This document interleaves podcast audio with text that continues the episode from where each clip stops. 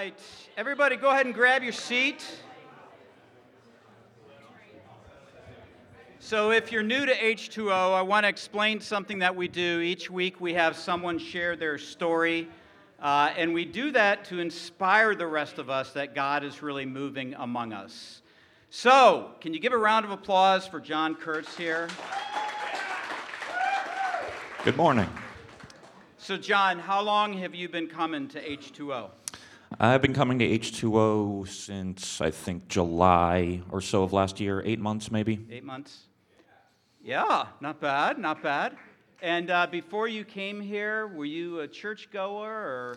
No, I haven't been to church in 20 or so years. Um, I was raised in Boston area, and I was raised Episcopalian, which is like a Catholic kind of thing, I guess. And um, you know, I was baptized, first communion. I was confirmed at I think 12.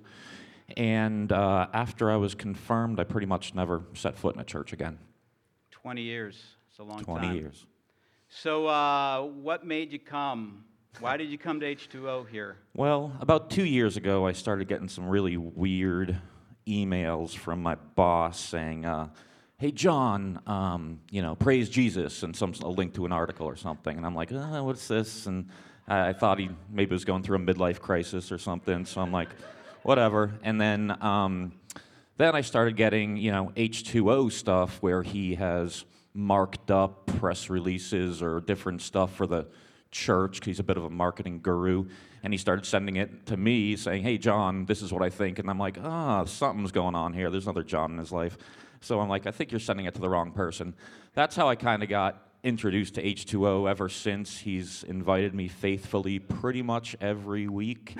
and the first couple dozen times, I'm just like, no, not for me. Uh, then uh, that kind of got old. I had to change to, oh, maybe. And he's like, okay, John, I'll save you a seat. And I'll save you a seat. And I didn't come for many more months, but he kept saving me a seat. So finally, he guilted me into it, and I showed up, and I, I haven't missed a, a service yet. Well, I've missed one. I was ill one time. Sounds like he's a very mean man, uh, very relentless. He, he's very persistent. So, at this point, would you consider yourself a Christian? Where are you at with that? Uh, no, not not particularly. Um, you know, I, as the definition of have I accepted Jesus Christ as my Lord and Savior? Um, no, I don't really know what that means. Um, I do know that I like coming here. I enjoy it. I learn something every week, and uh, there's great people here. So um, just keep coming and see what happens. So, how has H2O affected you? Can you tell us just a little bit about that? Well, H2O is different. Um, I first came here I was just in complete awe of the, the music and the worship. Um, I've been a big fan of you know gospel Christian music for many many years, and I came here and it was just like pow in my face, the drums, the music, the singing, everything. And I'm just like, wow, this is this is cool. Um, but I'm like, all right, they have good music, so what? It's still going to be boring church. So uh, then John gets up here, and one of the first things he does is start saying the Lord's Prayer, which you know I've had memorized, even though I haven't said it in 20 years, still have it memorized. And he starts saying, Our Father who art in heaven, hallowed be thy name. Except he doesn't just say it, um, he goes about 15 minutes into describing what it actually means. Why, what does that mean? Our Father who art in heaven, hallowed be thy name. What does that mean? And why is Jesus teaching us to pray this way? And I was fascinated. I, this is something I've you know, known and memorized my entire life, and never once has anybody sat down and said, hey, this is what this means. And I'm like, wow, this is a little bit different. Um, this might be the, the church for me. So, uh, you want me to keep talking? Or? No. I knew you would be a good interview. I had no question about that. I, I got a, one last question for you, and this might be a curveball. Uh, how can we pray for you? Well, uh, just like everybody else, uh, I have sin and sorrow in my life. I have issues. Um, so I think the best prayer for me is to continue on the path I'm on, um, for my family to uh, stay together and stay coming to church and um, become become one of those fine Christian families we all hear about. Would you allow me to just pray for you right now? Absolutely. Thanks for sharing. Um, Lord, uh, I do lift up John right now. I think of the passage that we talked about a few days ago that by your wounds we are healed. By your wounds. By your wounds we are healed. Something magical happened on that cross. And I ask you now in Jesus' name that whatever stands in the way of John seeing that, that he would see it. He clearly wants to see it. We pray for his marriage and we pray for his kids, his family, that you would do wonderful things in the coming weeks and months. And we just thank you in advance. In Jesus' name, amen. Thank you. Thank you.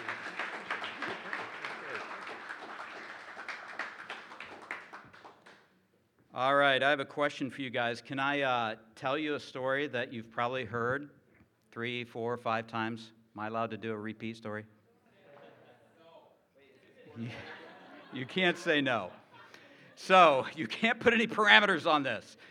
All right, so uh, a long time ago, I was driving down the road with my kids, three of them anyway, the, my girls. Caleb wasn't yet born. Yeah, this story.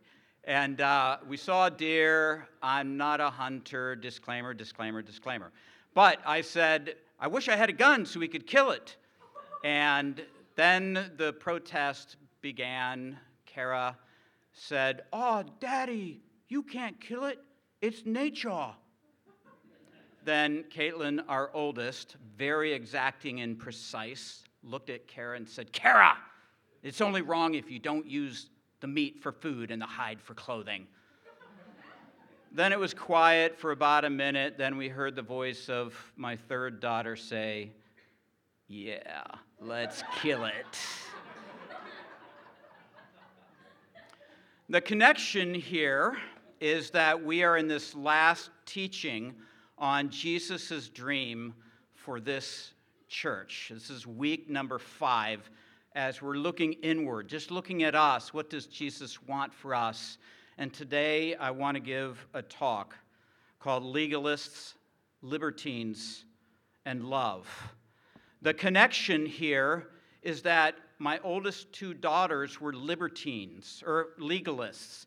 They looked at the world from what is right, what are the rules, how do I conform to what is expected of me? And my third daughter, Emily, yeah, let's kill it. Clearly in the libertine camp, like I'm a free thinker, don't put any chains on me, I just want to do what I want to do. So, how do we negotiate that as we attempt to follow Jesus Christ? That's what I want to talk about here today. So, with that definition, how many of you here would describe yourselves as legalists? Raise your hand. Okay, like four. How many of you would describe yourselves as libertines? A lot more, a lot more. So we'll see about this. Uh, this morning, I want to talk about alcohol.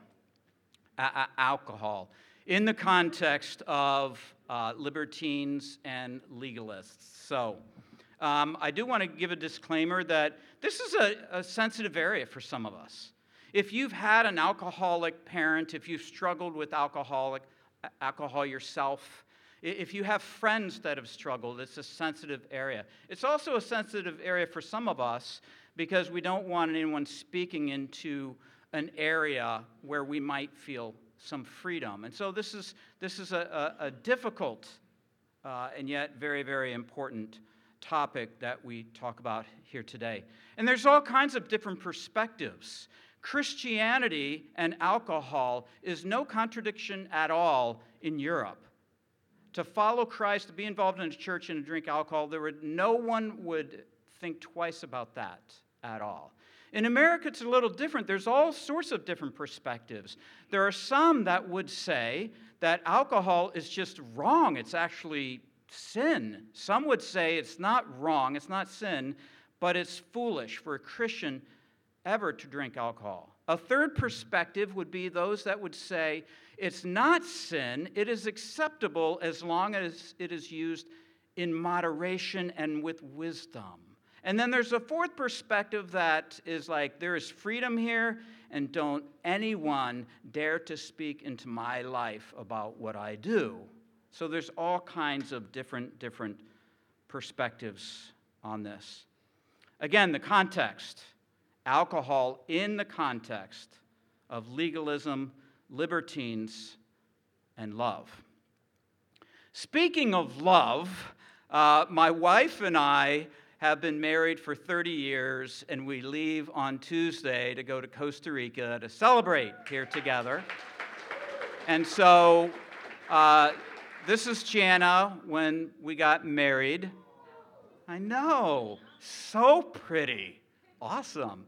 Uh, this is us actually the night before we went on our honeymoon. Look at how, Caleb, I don't think you've seen this picture here. I don't know.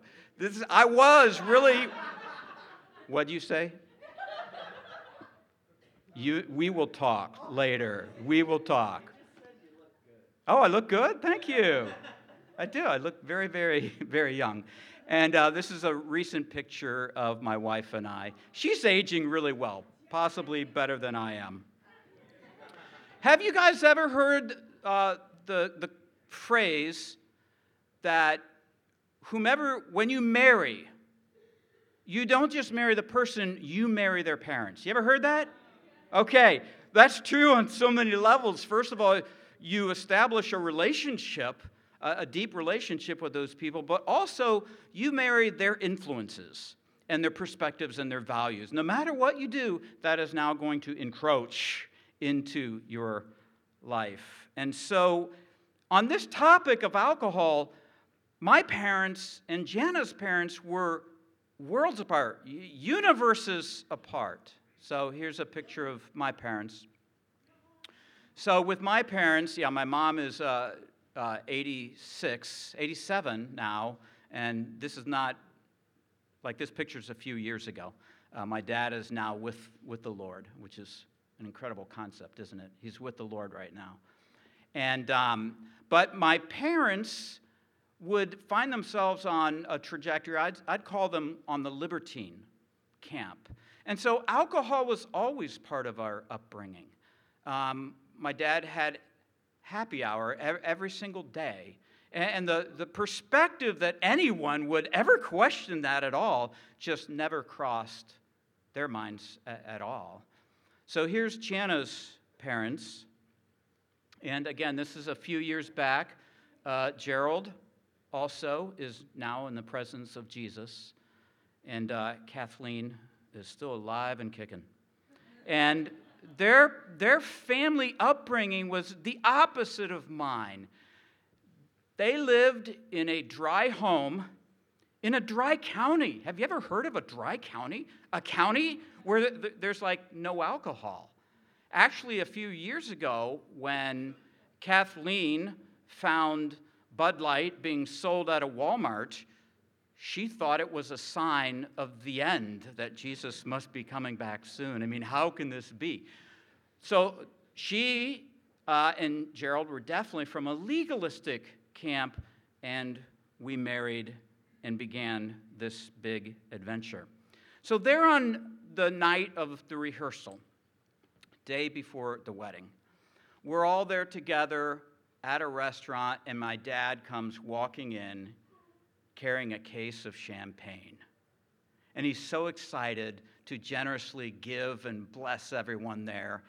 And I stop him at the door and said, Dad, we need to talk. The question I want to ask is what would you do?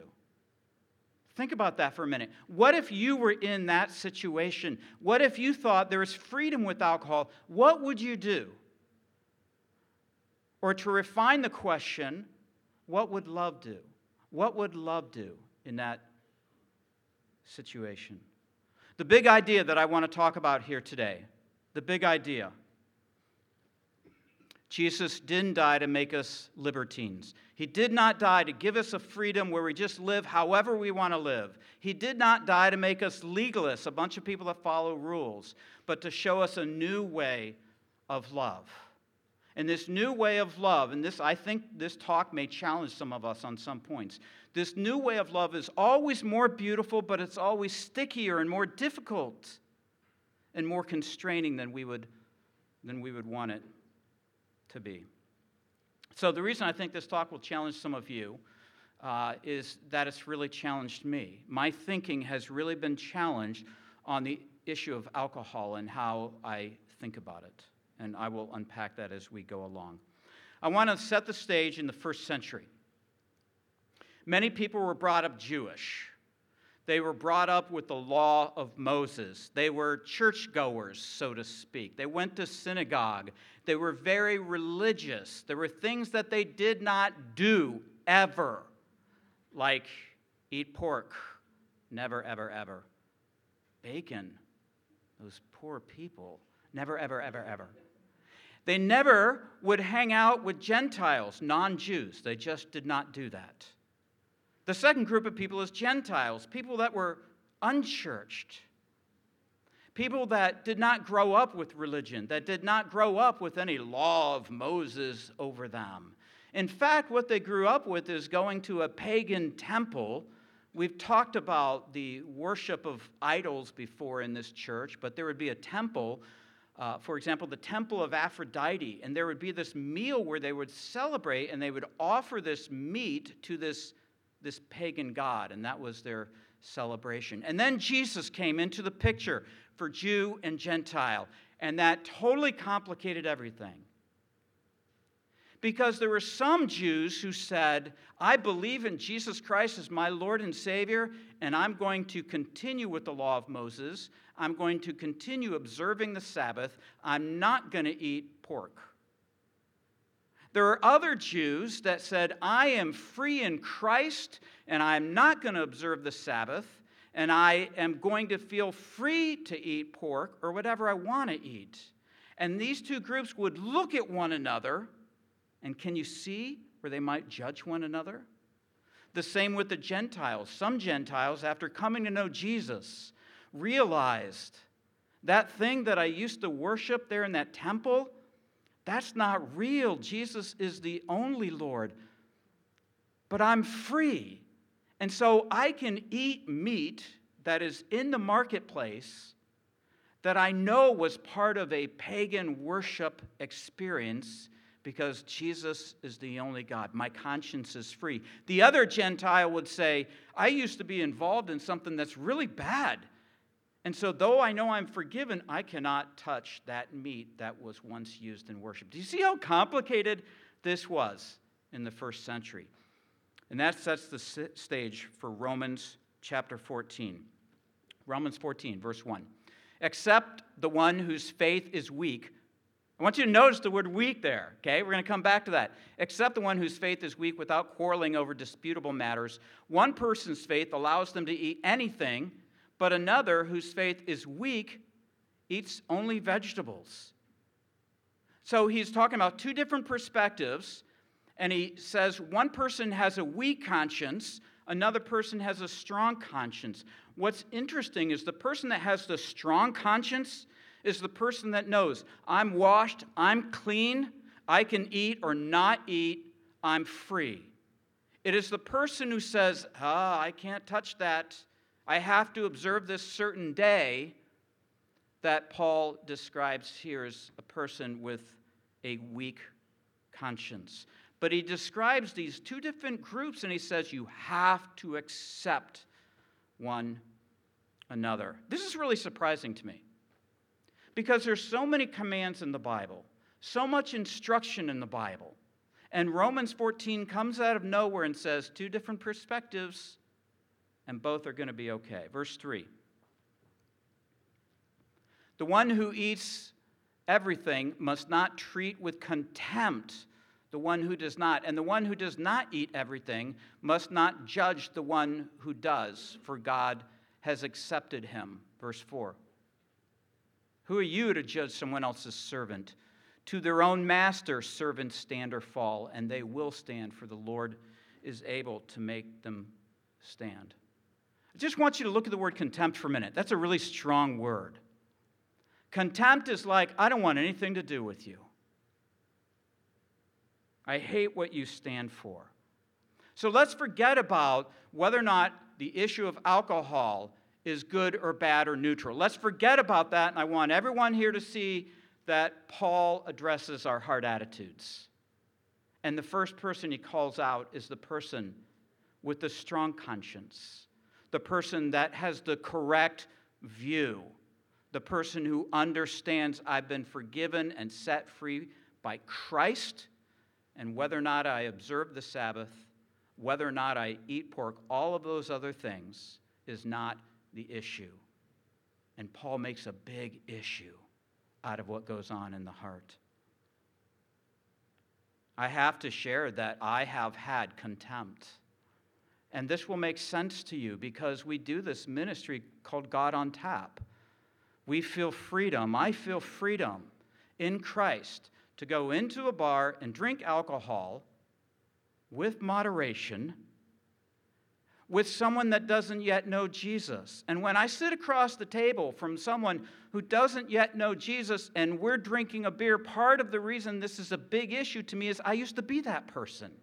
I used to be that person that didn't understand Christianity. And it bugs me that someone would think what you're doing by going into that bar out of love for that person is wrong. Until I realized Scripture's calling me out.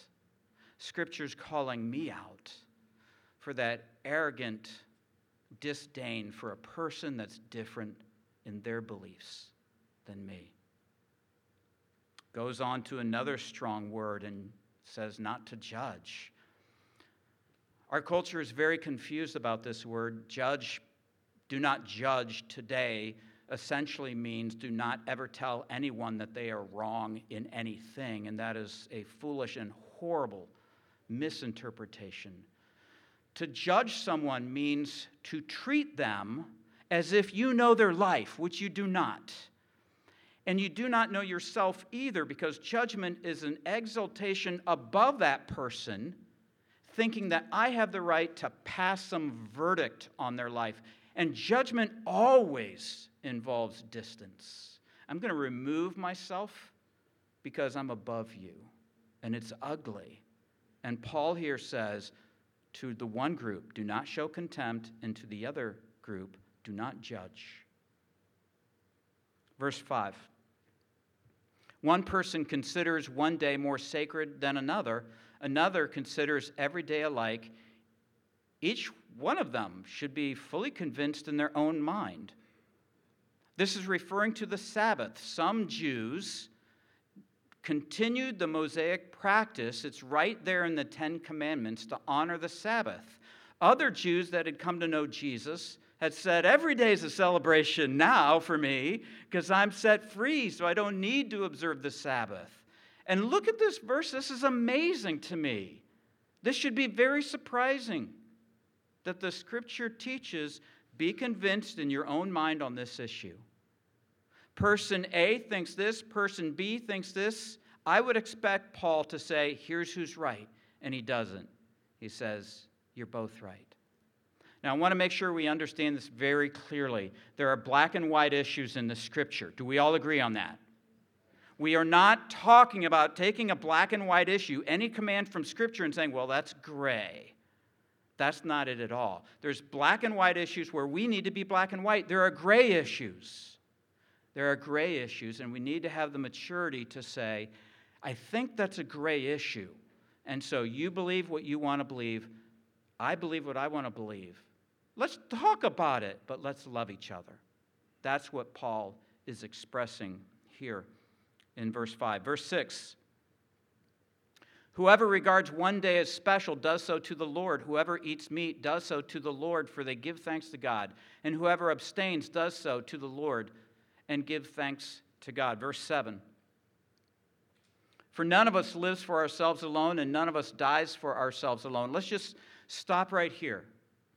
What he's saying is that person that I had contempt for, or the person that someone judges, both people are living like I love Jesus. I want to live for Jesus. The person who says, I abstain from alcohol does so out of love for Jesus. The person who says, I feel freedom in this gray area, does so out of love for Jesus. Verse 8 If we live, we live for the Lord. If we die, we die for the Lord. Whether we live or die, we belong to the Lord. Let's just sit in that for a minute. We belong to Him, He owns us. He owns us, is what this is saying. Whenever we encounter scripture that's muddy or foggy or we're not sure what it means, the best answer is found in other scripture. So I want us to look at 1 Corinthians 6, verse 19 and 20. Paul writes, Do you not know that your bodies are temples of the Holy Spirit? Isn't that awesome? To know the place where people went to worship and encounter God, and God, in His wisdom, has now said, Us, in all of our frailties and weaknesses, we're that place where people get to encounter God, seeing God living through us despite our weaknesses. Do you not know that your bodies are temples of the Holy Spirit who is in you, whom you have received from God? You're not your own. You're not your own. You don't have freedom. You're not your own. You were bought with a price. Bought with a price is the language of the slave market. So a slave would stand in front of a crowd of people and they would have a little bidding war. And then one person would win that war, and that person, that slave, would be bought and now belong to them. And Paul takes this language of the slave market and says, that's Christianity.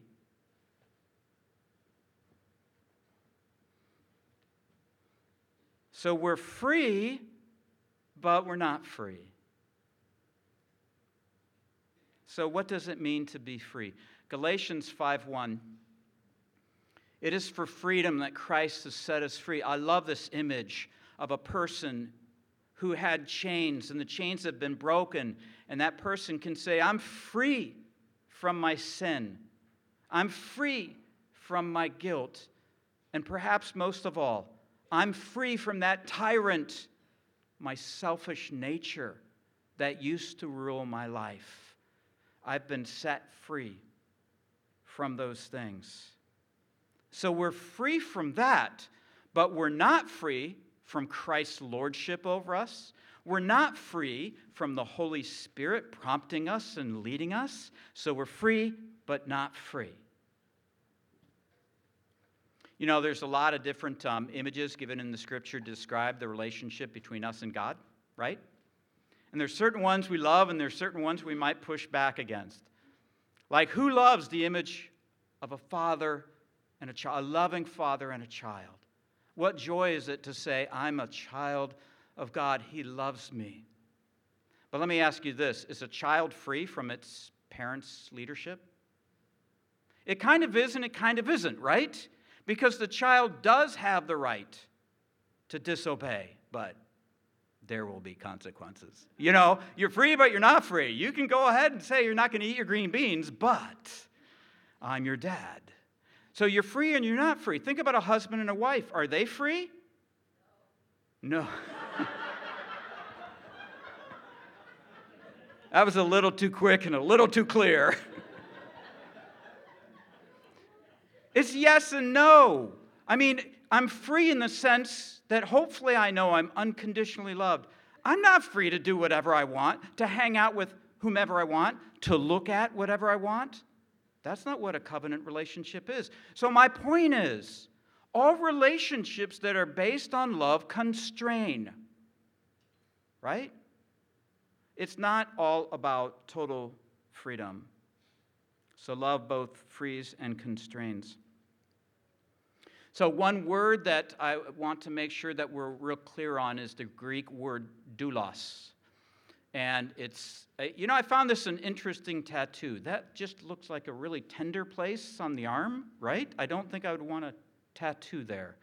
But this word means slave.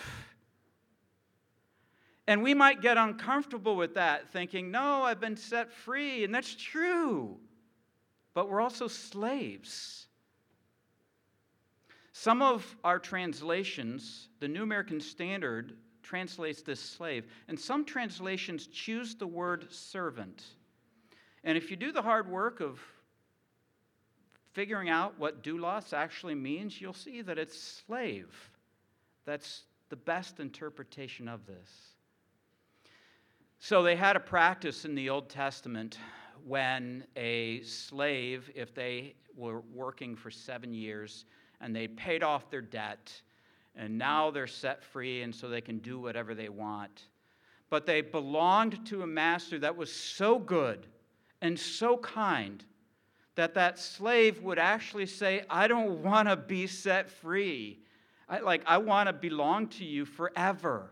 And they would take the slave and they would put his or her ear against a doorpost and hammer a nail through the ear of that person to indicate that they have chosen to be a bond slave, to belong to this person forever. That's the word doulos. That's the precise meaning that Paul is trying to get at here for all of us. I think that this is really, really important here that we understand this. Because there's something that the gospel does and something that it doesn't do. The gospel sets me free from my nature, but the gospel does not set me free to live however I want. That will actually ruin us. That's actually why I became a Christian. I knew I needed to be forgiven, I knew I wanted eternal life. But, gang, I became a Christian because I knew at age 17 that I had a horrible master, and that was me. I was wrecking my life, and I needed someone else to lead it. That's why I submitted my life to Jesus Christ. Bob Dylan.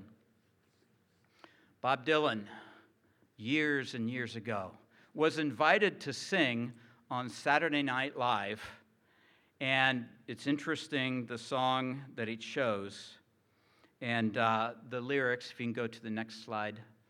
You got to serve somebody. It might be the devil or it might be the Lord, but you got to serve somebody. Everybody has a master who's yours. This has been a battle in my heart, as it is in every Christian's heart, to realize that submission to his lordship frees me up. It changes me if we take freedom and we think, you know, like when you hear that inner voice saying, I don't want to do that, that's not the Holy Spirit. And as we learn to submit to the Spirit, we find a joy and a love that we were meant for. Verse 13. Therefore, let us stop passing judgment on one another. Instead, make up your mind, make up your mind not to put any stumbling block or obstacle in the way of a brother or sister. Determine here today I will never let this issue, alcohol, I will never use this issue in a way that would grieve or stumble a Christian. So the issue here is not about freedom. The issue here is about love and about wisdom. Let's consider the cross just for a moment. I hope everyone here in this room has come to a point of utter awe over what Jesus has done there on the cross. But why did he do it? Jesus didn't suffer the way he suffered to make us libertines. He didn't do that. Christ, the gospel, does not invite us to live as libertines. He didn't suffer and die to make us legalists. He died to fill us with the love of Christ, which is a whole new way of looking at life altogether. Verse 15. If your brother or sister is distressed because of what you eat or what you drink, you're no longer acting in love. Do not by your eating, by your freedom, destroy someone for whom Christ died. So, my mother in law had very different perspectives on this. She believes that to drink alcohol is, is sin. I believe within moderation that is not at all sin. And so when she comes and visits, I don't have her sit down on the couch and then pop open a Bud Light in front of her. That's not what I do, because I hate Bud Light. Just to be clear. I actually was looking forward to saying that all week, if I'm completely honest. No, the issue here, and this is re- remarkable if you can see this, her conscience is more important than my freedom. That's the point. That's what the cross calls us to. This is the opposite of culture. This is the opposite of what many of you believe here. When you think about freedom as a Christian, you're thinking about yourself. And the cross tells us no, someone is more important than me. That person is more important than my freedom.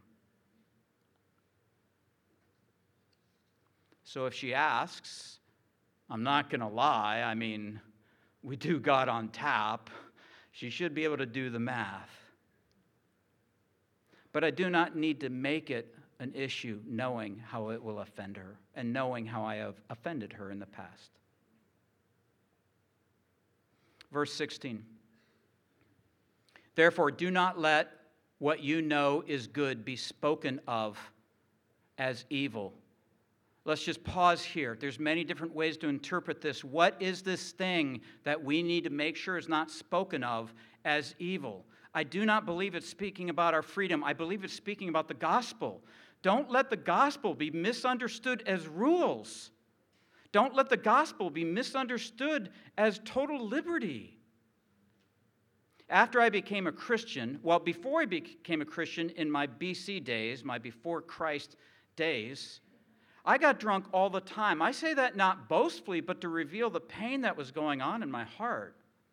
And after I became a Christian, this was an issue. This was a dilemma. I'm about to go to a party with my friends. None of my friends are Christians. What do I do? Do I choose to say, no, thank you, I'm a Christian now?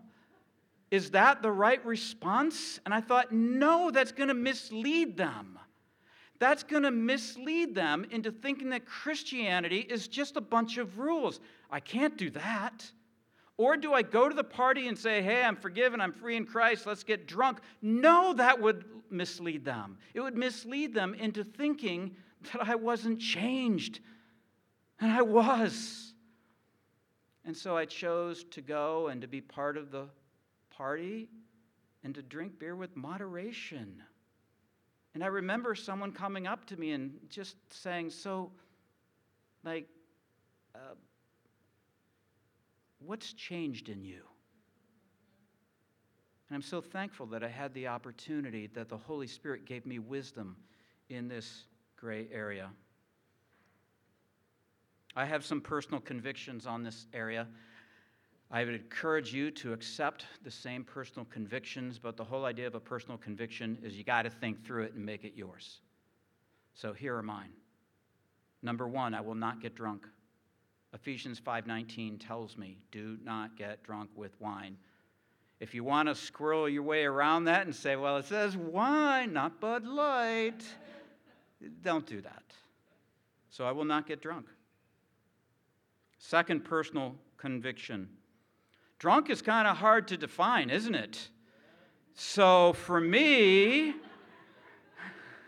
for me, I took that conviction and went a little higher. I want to make sure I never appear anything close to drunk.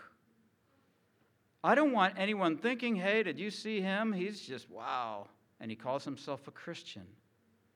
And that matters to me. So it's not just the letter of the law, it's love, which is a higher standard. The third personal conviction I try to never offend a Christian.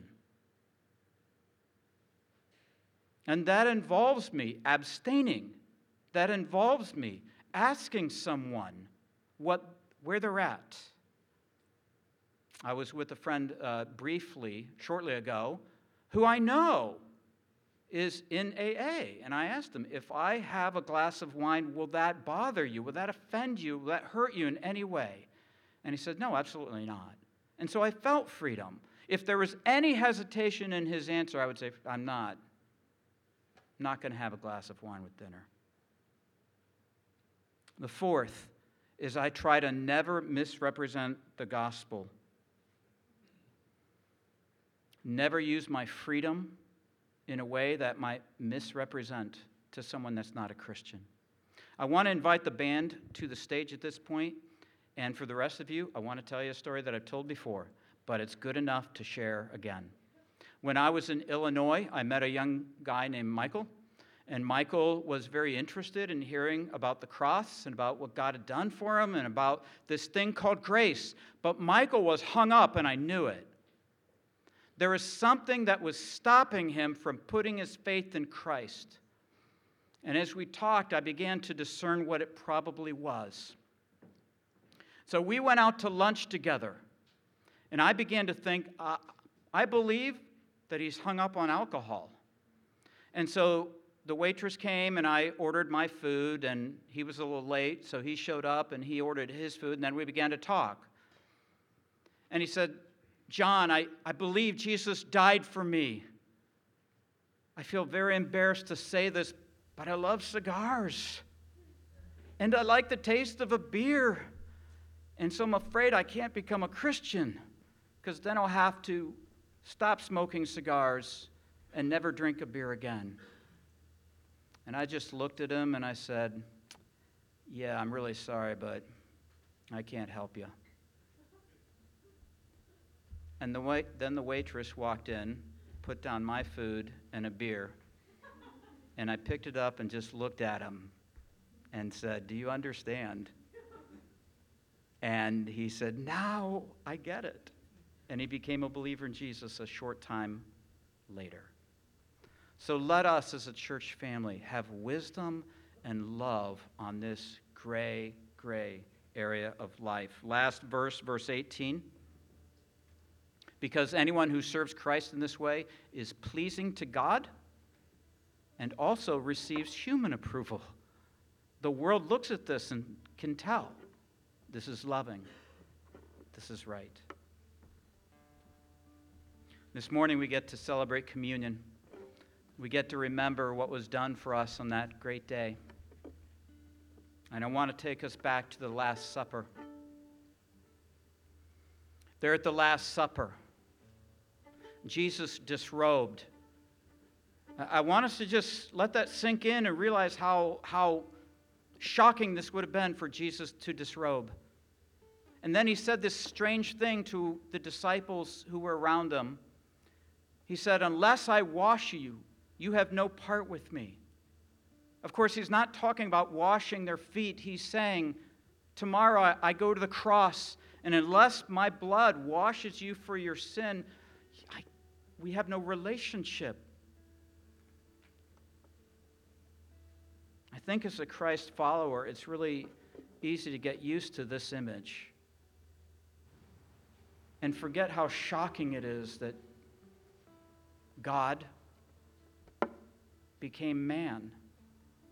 Think about how vast the universe is and just the amazing distance of our Milky Way galaxy and the seemingly endless number of galaxies that are out there.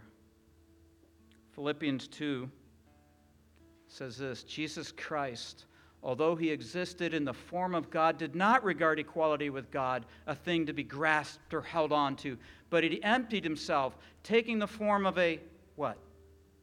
Bondservant. I'm free, but I freely give my life out of love. At this time, I would like us to move to the tables. We're going to participate in communion corporately. So don't drink or eat. Take it back to your seat, and we will partake here together as a body in just a few moments.